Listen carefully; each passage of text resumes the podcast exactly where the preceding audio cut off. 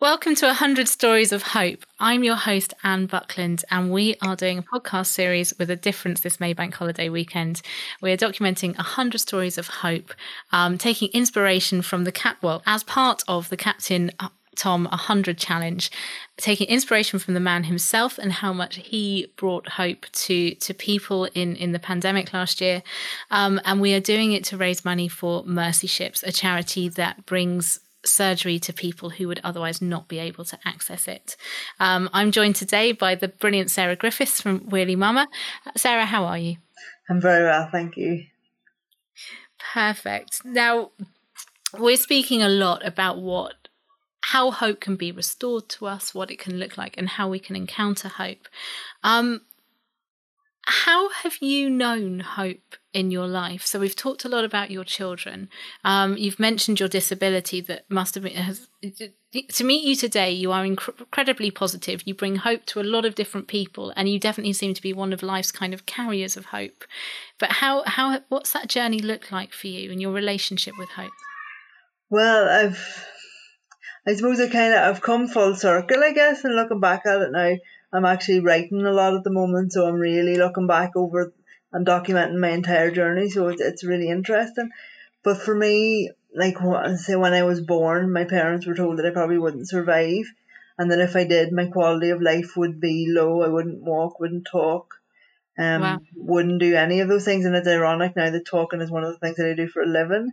But um, yeah, I suppose when I when I was looking back at everything, I I found a, a journal that I'd written when I was ten years old, and I'd said the question. It was like for school that I'd done this question, and the question was, "What do you want to be when you grow up?"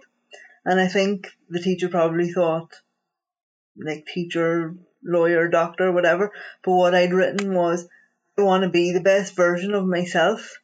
And oh, wow. in, in, in doing so inspire other people in similar situations to mine to be the best ver- version of themselves as well and like wow. i had no recollection of writing that at all like I, I don't recall writing it whatsoever but i know i was meant to find it when i did because i was just starting to set up my own business and you know give talks and do things and i realized that my inner child my 10 year old self has been pushing me towards this all the time and I had no like I lost my way uh, for for a long number of years. I lost my way, and I didn't know who I was, why I was here. I felt trapped in a disabled body.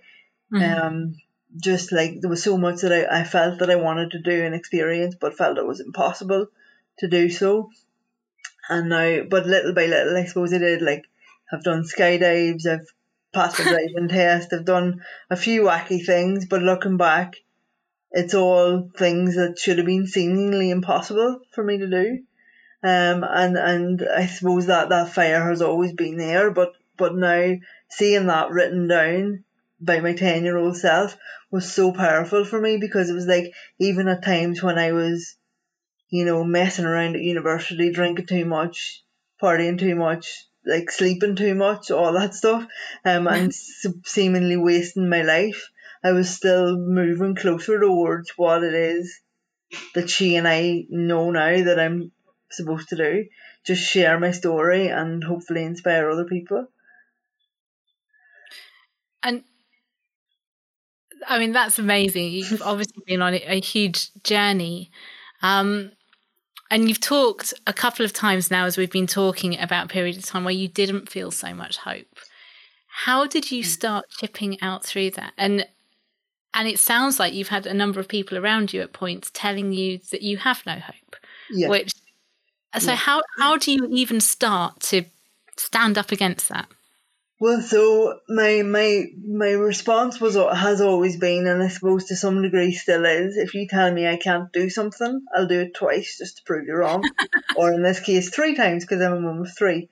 But um, yeah, there's always been that kind of suppose, angsty teenager inside me of like, I'm going to do it my own way and I'm going to prove to you, you know. But I suppose that was the thing. And I was very depressed and very angry and felt like nobody understood me. The world was against me and I just had to fight my own battles. But then that man- manifested in chronic pain, like really, really chronic pain, to the point where I couldn't get out of bed. I couldn't move some days for, for long periods of time. And I was heavily re- reliant on pain relief and, and just not in a good place and definitely not in a good place mentally.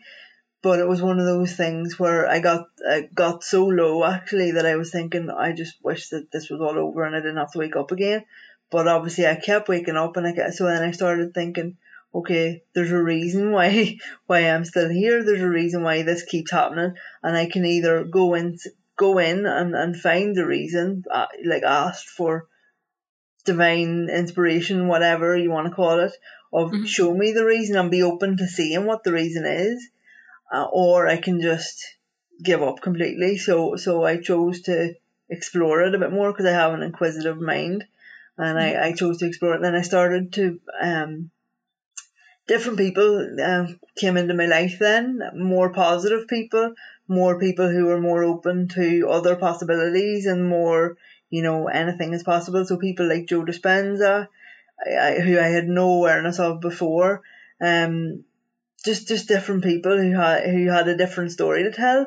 And then mm-hmm. the more I started to explore that, I was like, oh, okay, so if they did that, maybe I can do more than I'm doing. And I started to read and meditate and, and do different, I suppose you want to say weird and wonderful things.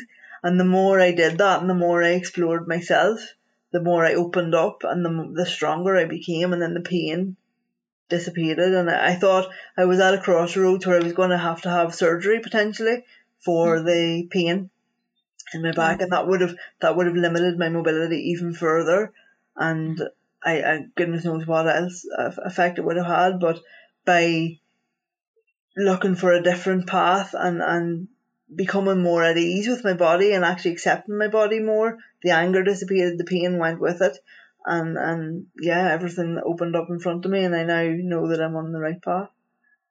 That's amazing. Um, yeah, it's it's obviously quite a journey. You've obviously worked really hard at it.